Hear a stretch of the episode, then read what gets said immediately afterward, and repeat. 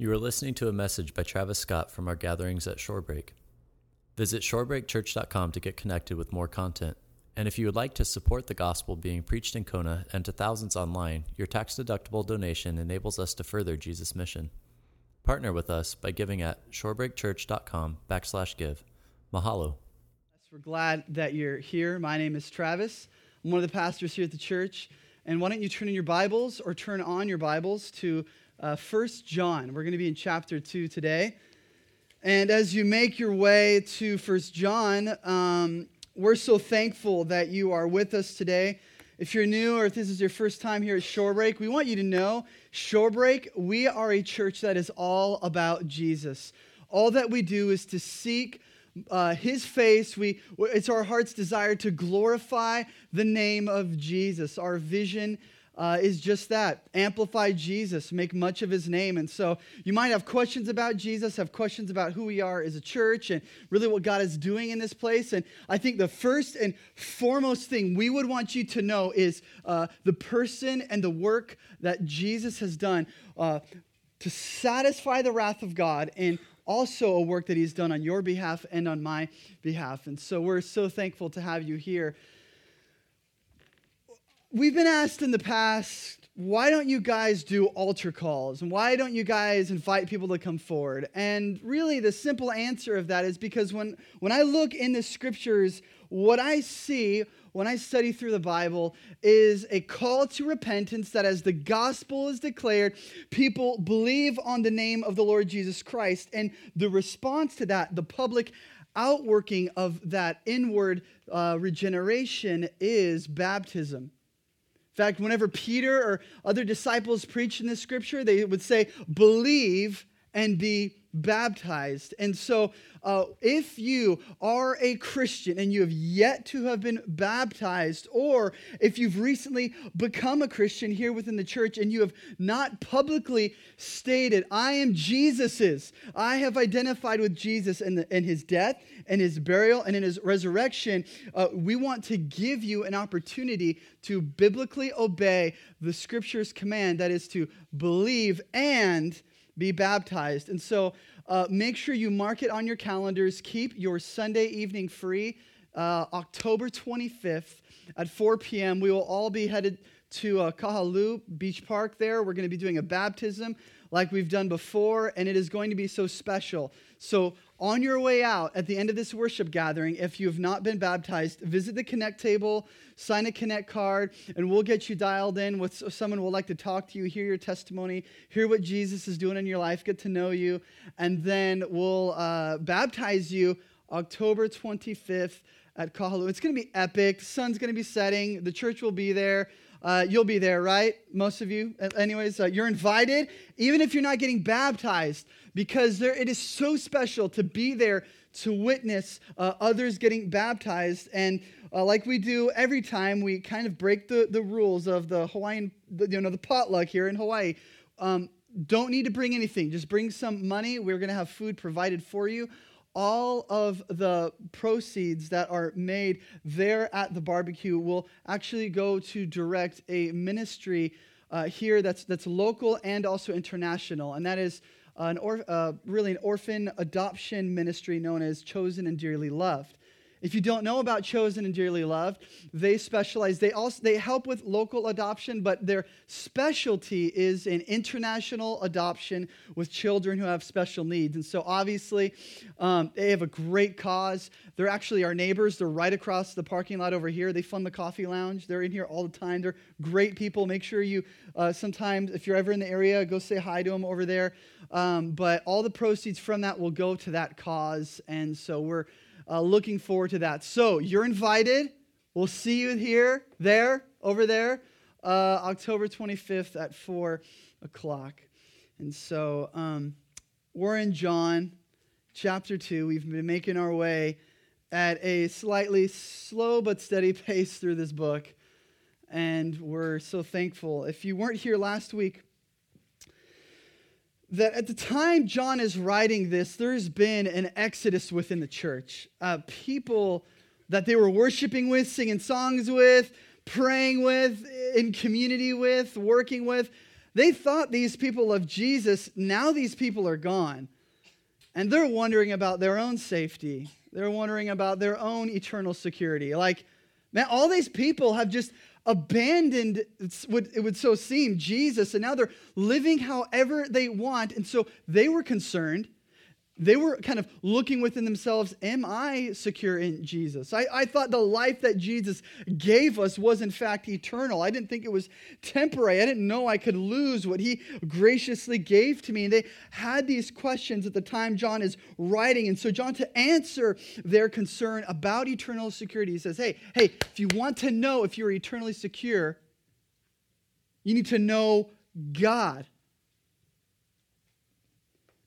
And the way that you know God, the word that he says there about know is that word ginosko, which is personal, intimate, relational. That, that those who say, I am not sure about my eternal security. I don't know if I'm in Jesus. What if I'm a fake? Or what if I'm not really sure? What if I don't bear the watermarks of genuine Christianity?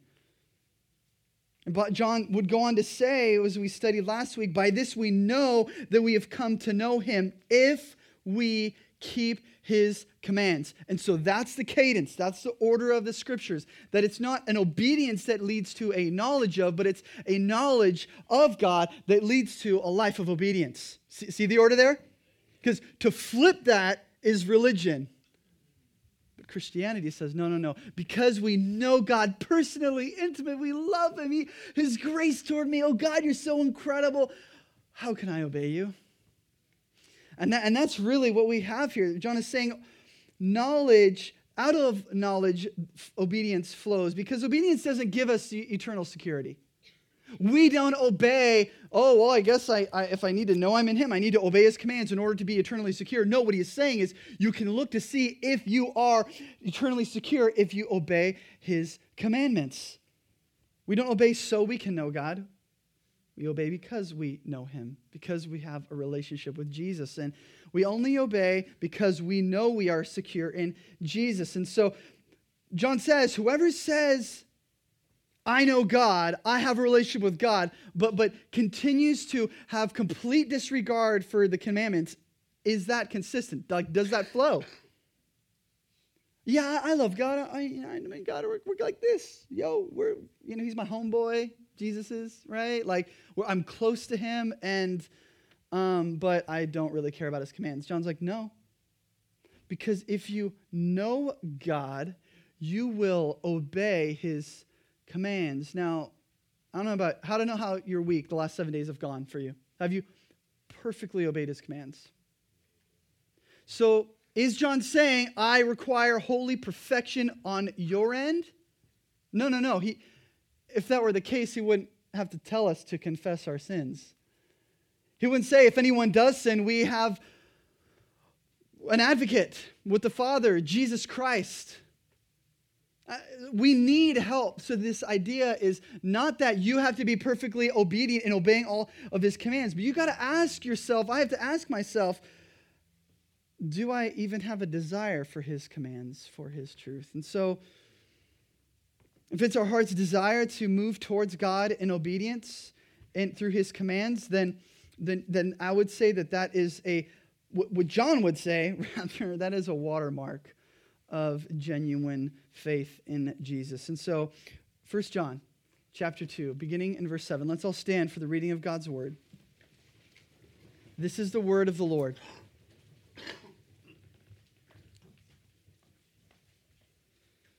Beloved,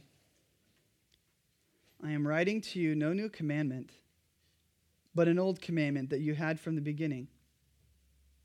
The old commandment is the word that you've heard. At the same time, it's a new commandment that I'm writing to you, which is true in him and in you, because the darkness is passing away and true light is already shining. Whoever says he is in the light and hates his brother is still in darkness. Whoever loves his brother abides in the light, and in him there is no cause for stumbling. But whoever hates his brother is in the darkness and walks in the darkness and does not know where he is going because the darkness has blinded his eyes. Heavenly Father, we believe this to be your word. We believe your word to be true. We believe your word to be alive.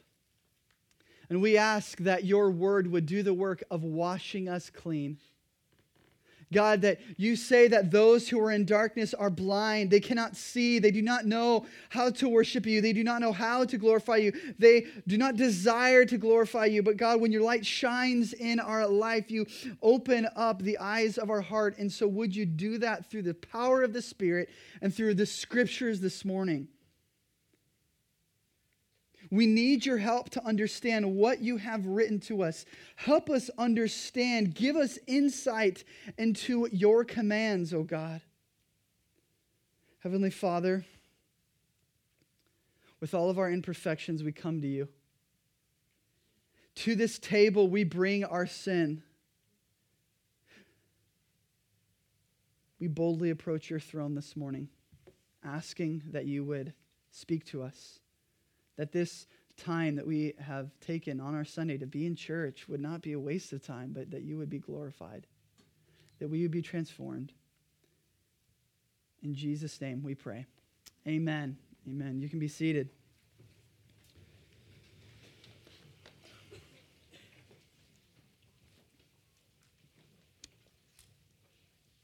Before we get ahead of John here, he wants to remind you and me of something.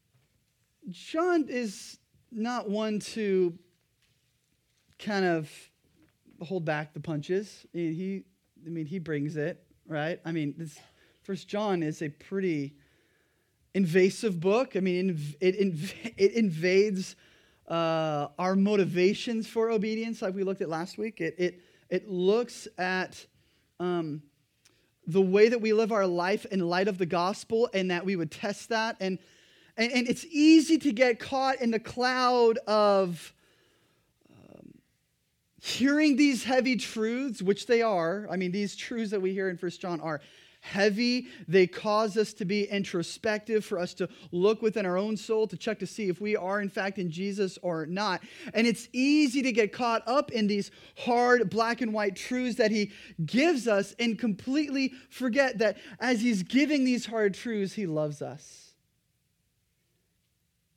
And so He pauses for a moment and He begins verse 7 with beloved. Beloved. See, it's easy to hear truths and feel them pierce our inner being and afflict our soul and our sin and our idols and feel as though uh, they don't really love me. Hard truths often feel unloving, but John wants us to know I'm giving you these hard truths because you are beloved. It's because he loves us, he's willing to say these hard and difficult things to us, to force us to feel uncomfortable at times, for us to be introspective, for us to examine our life to see if we, in fact, bear the watermarks of gospel transformation. Likewise, it's because I love you, it's because we love you. Sunday after Sunday, we are willing to dish out these truths, not flippantly, like, I can't wait to offend you on Sunday. Like, that's not in any way my heart's desire. It's because we love you, we're willing to talk about the things that aren't always comfortable. It reminds me of Proverbs 27 6, which says, Faithful are the wounds of a friend, profuse are the kisses of an enemy. See, hard truths, though they may come across unloving, and it can feel that way. In fact, we have received this criticism as a church that, man, you guys are about the truth, and, you know, you bring these hard truths, and it feels as though it's unloving. We've received that criticism. And I don't turn a blind eye to that criticism, but, but I don't want to ever get too far ahead of with the truth to say, beloved, it's because we love you. We're willing to say things that the scripture does not hold back on. If the scripture says it, we're, we're going to say it. We're going to go there. We're going to talk about it. Offense, offensive or, or not. And John wants us to avoid reading between the lines. And he says, Hey, Christian, before I'm about to drop some of these truths, some of these commands, a new command, but an old command, before I'm about to get personal with you and talk about these things, let me remind you you're beloved, you're, you're loved. You're loved. We love you. With the heart of the Apostle John, I can say on behalf of the pastoral team, we, we love you. Not like I'm speaking for John, don't get that mixed up in any way. I'm just saying I can, I can identify with his love for those within the church, and, and we can too. He says, Beloved, verse 7, I'm writing to you no new commandment, but an old commandment that you had from the beginning. The old commandment is the word that you have heard. At the same time, it's a new commandment. Like, what? John, what are you talking about here? That I am writing to you, which is true, and in you, because the darkness is passing away, and the true light is already shining. So, what he's doing here is he's building up anticipation. He hasn't even gotten to the commandment yet. And we're going to spend a lot of time in this service talking about this anticipation of what he's saying here. He's like, just get to the commandment, John. He's like, no, no, let me let me build it up a little bit. It's old, but it's new. We're going to unpack that, but we need to know the command before we unpack this build up here. What's the command? Verse 10. Whoever loves his brother abides in the light, and in him there is no cause for stumbling. So here John is saying, here's a command. It's old and it's new. And you're like, can you just make up your mind, my friend, please? Like, can you make a decision? Is it, is it old or is it new? Now, what he isn't doing here is he isn't claiming he made it up. No plagiarism charges here for John. He's saying, I'm not giving you a new commandment. If anyone ever on opening the Bible or not opening the Bible says, I'm going to give you something you've never heard before, run out the door, okay?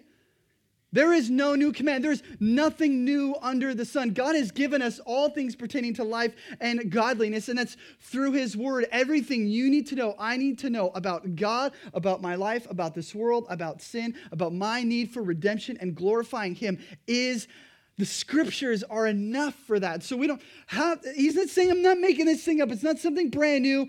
It has its origin and history, it's an old command. How old? Vintage old, like Old Testament Leviticus chapter 19 old. There's some debate about exactly what he's referring to, but I think the root, because he could be referring to, I think it's John chapter 10 or John 13, where uh, Jesus is talking about loving one another.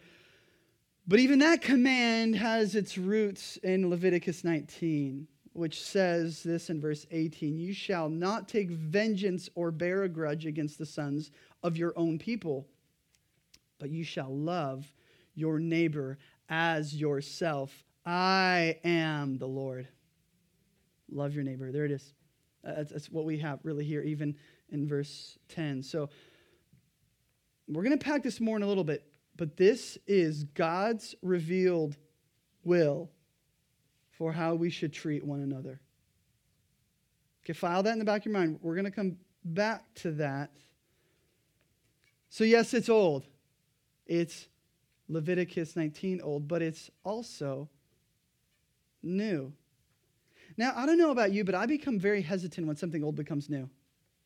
You know, there's like there's these pop songs that are coming out that are taking really good classic songs and just messing them up. Maybe you don't feel that way, but it's like, why did you just take that great song and put some weird wind up beat to it, some dubstep, maybe a little auto tune? Like, really? You're going to do that to that song? You just defiled that song. In fact, recently we were um, with our family, we sat down to watch Charlie and the Chocolate Factory, the new one. And it had been a while since we watched it. And that's a, a new movie taken from an old plotline story, Willy Wonka and the Chocolate Factory, right? Um, let me just spare you from watching the new one. It's terrible, okay? Like, I love Tim Burton. I think Tim Burton is a fantastic director, and he's got like a weird bent and his like artistic style that's really dark and moody, which fits certain movies. But why would you put that in Charlie and the Chocolate Factory? Like, why would you take something like so happy is a, a bright, cheery scene of Charlie and the Chocolate Factory, and the old Willy Wonka was so friendly and so polite, and then like the new character, Johnny Depp, is like a creeper, right?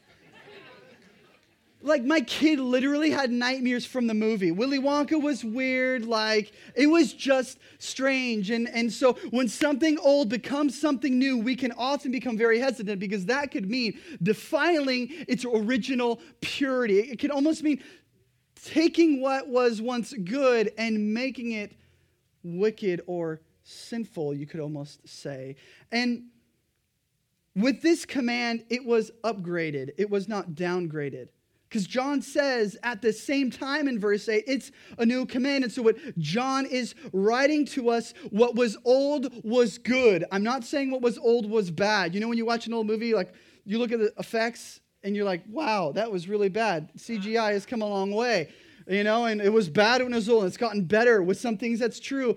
It was good when it was old, and it's excellent and majestic now because it's new. Why? because Jesus is the full embodiment of the law. Now, I can't make a statement like that, though, without showing in the scriptures in context how can we make such a claim. And I'm going to get that claim. I want you to follow and track with me here from verse 8.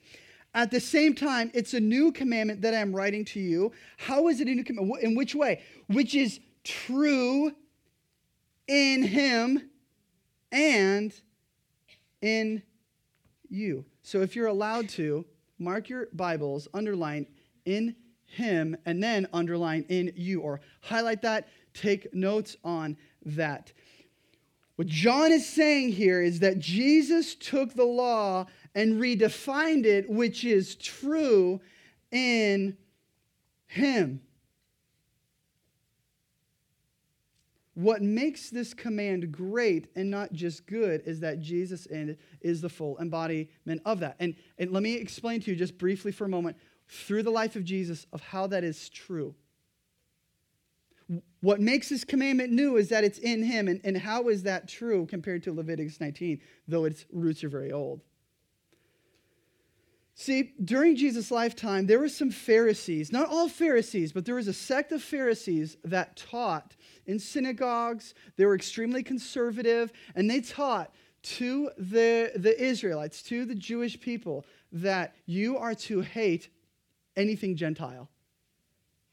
Like you, you don't do business with a Gentile. The moment you step foot in the door of a Gentile's house, you're considered unclean.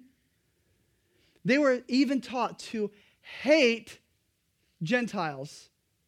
Some Pharisees then even would describe that, that Gentiles, God only created Gentiles for, the, for kindling in hell.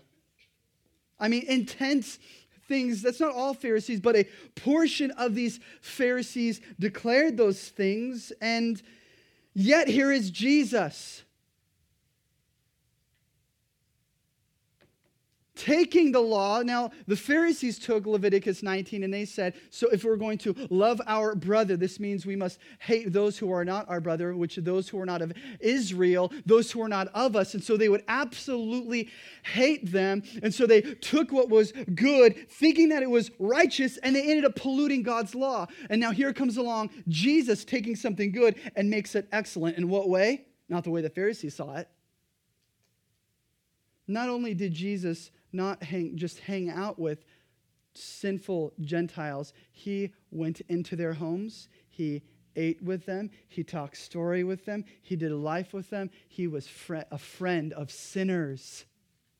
And the Pharisees, you can imagine, lost their minds. They thought he was being sinful. He was claiming to love God and claiming to love his neighbor, all while polluting it from, from their perspective. But, but Jesus, not so, right?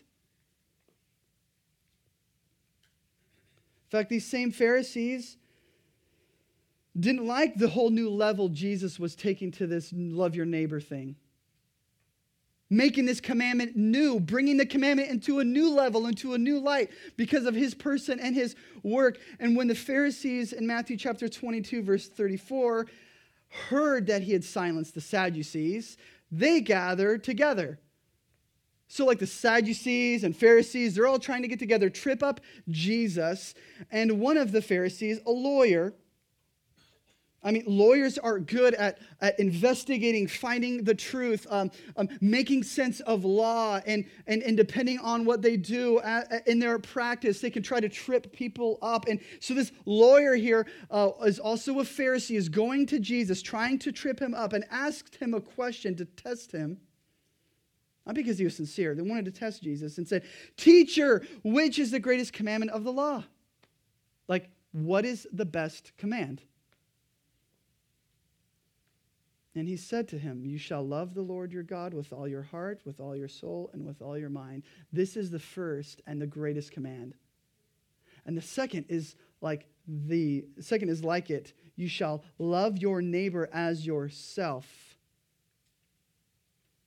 So while they're claiming for him to be ungodly because he is loving sinners and hanging out with sinners. Jesus like, I'm loving my neighbor as myself. My, I mean, here are the, the two greatest commands. And he says, on these, the commandments, on these two commands depends the entire law and the prophets. So everything that was set up to this point comes down to either loving God and loving your neighbor. Redefining the law, taking what was old and being a living example and a full embodiment of the law. So here Jesus comes, not abolishing the law, but Jesus as God perfectly fulfilling the law. As he did, he took what was old to a new level, which is why John says, which is true in him. That's the in him, and is now in you. This truth is now in you. Now, well, we'll get there. We're trying to follow John's process here. But John is saying he is in full embodiment of the law. And when you've seen what Jesus Christ has done for you, if you follow Jesus, you see what he has accomplished on the cross, this new command become, is alive and is working in us. So, this new command, let's unpack it a little. Look at, let's look at verse 8, the second half of it which is true in him and in you. Here it is because the darkness is passing away and the true light is already shining. Whoever says he is in the light and hates his brother is still in darkness. Whoever loves his brother, here it is, the unpacking of that command again, abides in the light, and in him there is no cause for stumbling. So I love what John does here. He, he parallels these two different things here that love and light are paralleled alongside with hatred and darkness. Love and light compared to hatred and darkness. And what it's interesting what John says here is that the darkness has not fully passed away. It's not completely gone. It is passing away, which immediately shows you and me this that being a Christian does not mean perfection. Being a Christian does not mean perfection, but it does mean progress. That when you first came into a relationship with Jesus, there was maybe still some resi- quite a bit of residual darkness in your heart, but as you have continued to walk in the, the light, His light is shining in your life, and the darkness is becoming less and less uh, present. It's being pushed out by the presence of Jesus and his light. And the evidence that is what? Love, according to John here. What John says is you can know that light has invaded your life by the love that you have for God's people. You can know that light has invaded your life by the affection and the love that you have for the people of God.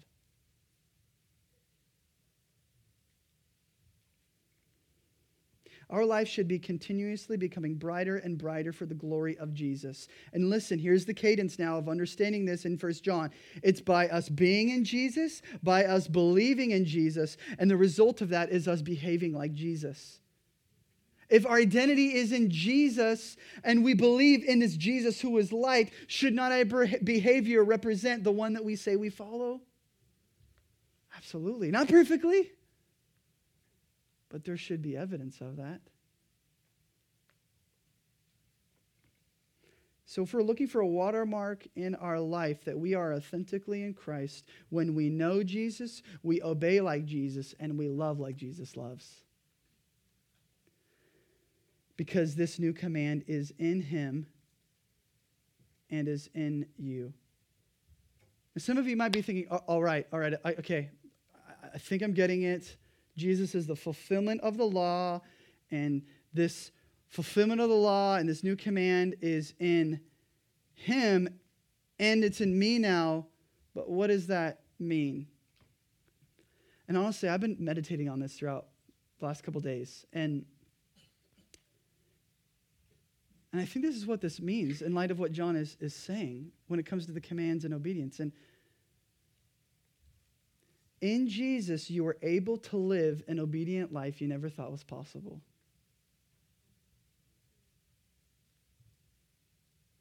If this new command is in Jesus and he is the fulfillment of that, and that is now in me, I am able to live a life of obedience that was never otherwise possible apart from the blood and the grace of Jesus.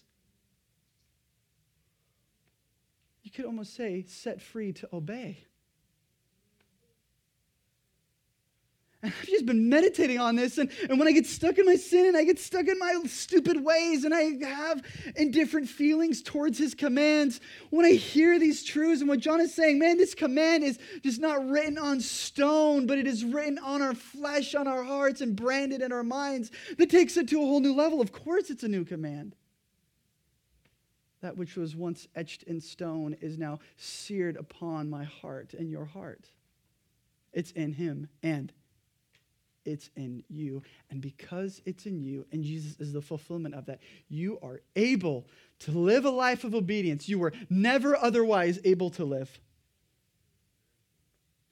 And in context now, let's, let's, let's, bring, it, let's bring it back down now in context.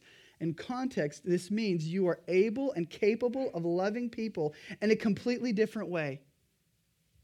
Because you are no longer in darkness. You were once in darkness and you were part of the kingdom of darkness. And when you were in the kingdom of darkness, your king was the king of darkness himself, the enemy, Satan. But now you've been transferred to the kingdom of light if you are in Christ, and you are part of the new kingdom, and it is the kingdom of his light. And when you enter into the kingdom of light, you have a new king, and your new king is Jesus. And it's the difference of walking in the darkness and walking is a lot in the light. It's, it's that we've been transferred from the kingdom of darkness to the kingdom of light, which means, in light of what we're saying, in obedience, if in Jesus, you can forgive horrible sins that have been committed against you. Some of you have had atrocious, disgusting, horrible sins that you never want to revisit in your mind that have been committed against you.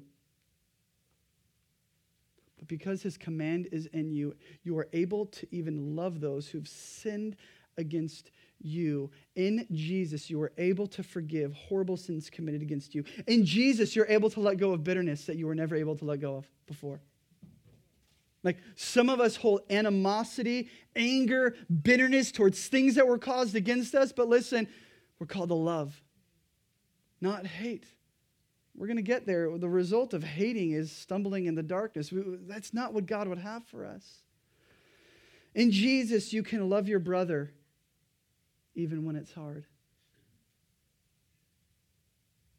In Jesus, to take it to the next level, which Jesus did, you can love your enemy. All because of Jesus and all because his command dwells in you. Because I just want to pause for a moment and, and back up. When it comes to the commands of God, obeying God's commands are more than just letters on a page. They're letters on a page, no doubt. It's truth revealed from God to you. That's what a command is. Command is God lifting up the curtain of how He designed creation so that you can look at the way He designed creation and, and align ourselves with the way that He created the universe. That is really what a command is. Obeying God's commands is not just, it's more than letters on a page, it's truth from God. And when we live according to the plans of God, listen, when you obey God's commands, you are actually lining yourself up with the way God created and designed the universe. Not just some rules. You're actually aligning yourself with the way God designed the universe and how this creation works. And from my own experience, when I don't love my wife as I should, as the scriptures tell me, when I don't care for my neighbor, when I'm driven by my own selfish motives, when I hate my brother, my sin, my disobedience is not just against words that are written in a book, but I'm rebelling against God and His creative design for how He made the world.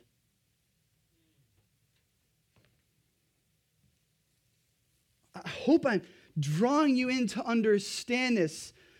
When it comes to the commands of God, in context, including us loving one another, not hating one another, listen, God is not against you.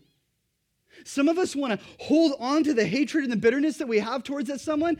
We just want to hold it on because it makes us, in one way or another, feel good. And so when God comes alongside, He says, You can't hate your brother anymore. You need to love your brother. It almost feels as though God is out to get, to get us. But in reality, what He's doing is He is lifting the curtain, showing you you weren't created to be that way. If you live that way, you're going against the way I have designed the universe. He is not against you, He is for you. And the evidence of that is by God giving you His commands.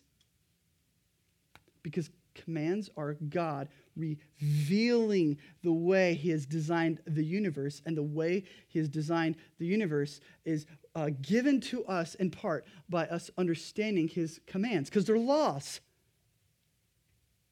Eh, there's I mean, even you know in government there's this thing they consider when they pass natural law it, there's there's certain laws that are given and so when we align ourselves with god-given ordinances we enter into blessings of obedience and part of what God has revealed to us here, I want you to see this, is that love is light, which helps us see clearly. So, so God lifting up the curtain, saying, Here's my command. This is how I want you to live. And as He lifts up the curtain, He says, When you love your brother, that is light that helps you see clearly. I'm pulling this from verse 10. Whoever loves his brother, he abides in the light. And in him, there is no cause for stumbling. Of course, you're not going to stumble when you're loving your brother? Because you're living in the light. When you're living in the darkness because you're hating your brother, it's like when you wake up in the morning, right? You're, you're in the middle of the night. You hear some noise and you want to get up and you're stumbling and you're aimless and you're, you don't know where you're going and it's just a mess. You're knocking things over and just making a mess of everything. That is what verse 11 says. Look at verse 11. Whoever hates his brother is in the darkness. Complete opposite of verse 10 and walks in the darkness and does not know where he is going. Of course not. Why? Because the darkness has blinded his eyes. So love is opening and revealing, hatred is concealing and blinding.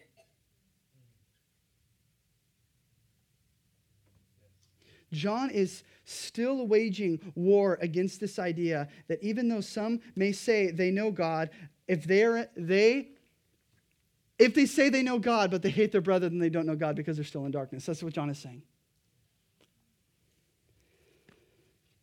And those who live in the dark are aimless, but those who live in the light have purpose, and their purpose is to love God and love one another. God commands us to love our brother as we walk and dwell in his light. And if we disobey, if we hate our brother instead of love, instead of loving him, we live in darkness. Guys, this is God's revealed will to us. I think to give us a picture of, of how this is gracious. You guys know it's gracious that God would even reveal his will to us. Like, uh, I don't know how long ago it was. I think it was, a, I don't know, maybe a month or two ago. My wife was pulling out dinner from the oven, and the kids were really hungry. I might have been hungry too, but my kids were really hungry, right? And so they're like, "Oh, you know, mom, we're really hungry. We just want to." And so they're all like, they invade the kitchen when mom's in there, and she pulls out this pan that's really hot and puts it up and say, "Hey guys, don't reach for the food. I know you're hungry, but if you reach for the food, you're probably gonna get burned when you touch it, right?" And so, sure enough, what ends up happening is the kids are thinking, "Well, mom's trying to keep me from having a good time, right?" Naturally. So she doesn't want me to eat, to enjoy food, because mom's out to get me. And that command I don't like. And so, sure enough, one of our kids, guess what he did? Reach for a french fry, put his arm on the pan, and burned his arm. And I said, Told you so. No, I'm just kidding. I, didn't, I actually didn't tell him that at all. When my wife gave the command, my kids interpreted that as, well, maybe she's out to get me. Maybe she's not for me. But when God gives a command, it's the same thing. God's saying, don't reach for that. Don't go for that. This is my revealed plan for you. Because if you disobey my command, it's the, you're only going to self inflict and burn yourself. It's going to hurt you. When I say that you should have no other gods before me and love me, it's because all other gods will not satisfy and those gods will fail you. It's only righteous and just that God would give us his commands, which goes against this notion why, even in modern Christianity, somehow, why has the law become a bad word in Christianity? David said about the law, when he meditates on the law, it's like honey on his lips. That's weird. I don't read the Ten Commandments and like, honey. Like, I just don't do that. Do you do that? That was weird. I'm sorry. I'll never do that again.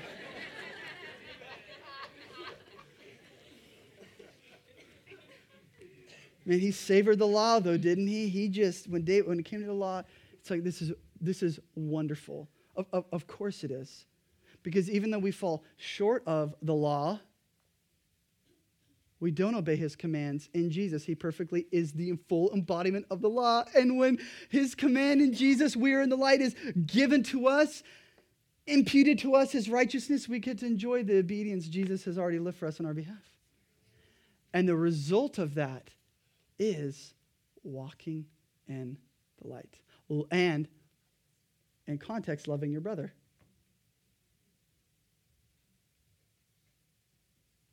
When we disobey, we self inflict, but when we obey, we, are, we again are lining ourselves up, placing ourselves under the blessing. Even when a non believer follows some of the natural law that God has created in the world, they're not going to probably be in prison that much, right? I mean, it's just, a, it's just a matter of fact. It's the way God has created it. And so, I just want to say this with some closing thoughts here. May we be a people who love one another and not hate. That we, we have our differences, we have things that can rub each other the wrong way. But that doesn't mean we need to hold grudges.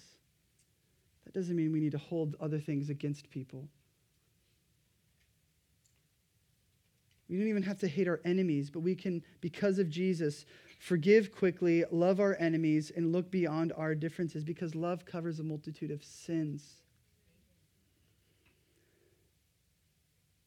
We should love because we follow a Savior who perfectly loved us.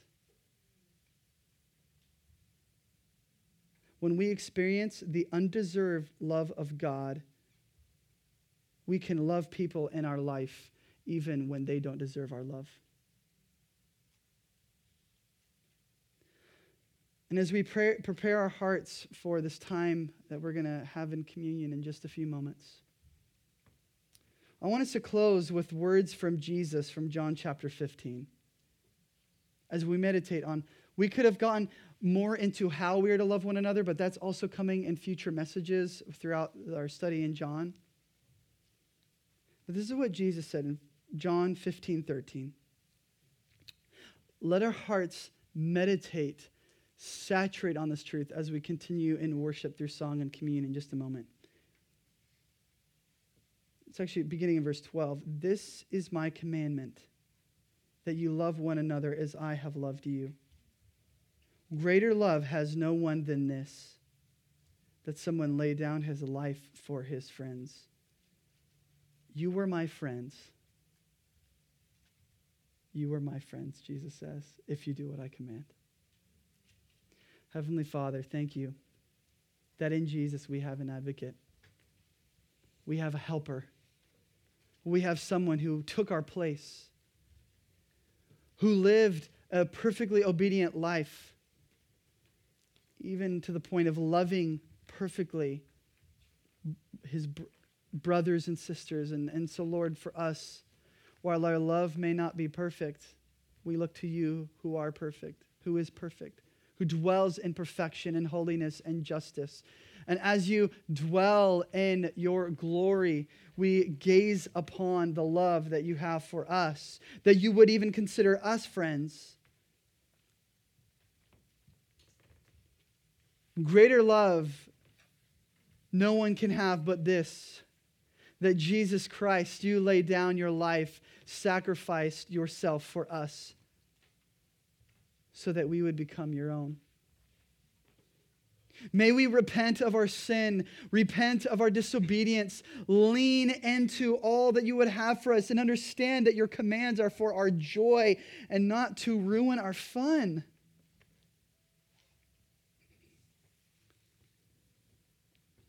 And as we're taking this time to pray, as our heads are bowed and our eyes are closed, if you do not know Jesus, if you have not had a relationship with Jesus, respond to the work of the Holy Spirit, illuminating your soul the beautiful things of God. Ask Him to give you a desire to obey, not so you can know Him, but because you've been transferred from darkness into light. Bible says if we confess our sins, he is faithful and just to cleanse us and to forgive us from all unrighteousness. Confess your sin. Admit that you have disobeyed him because you thought you knew it was better for your life than him. And that's the story of my life.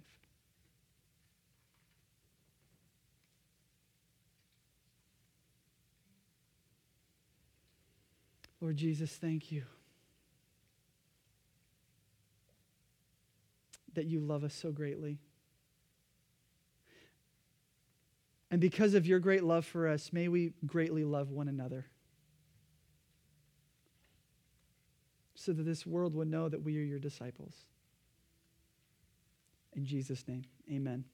We hope that Jesus is doing a work in your life from the message that you just heard. We would love to hear how you were impacted and what was impressed on your heart. Share your story by emailing connect at shorebreakchurch.com. And if you don't know Jesus as God, Lord, and Savior, or you have more questions, send us an email to info at shorebreakchurch.com so we can get you dialed in with a free Bible and resources for your new relationship with Jesus.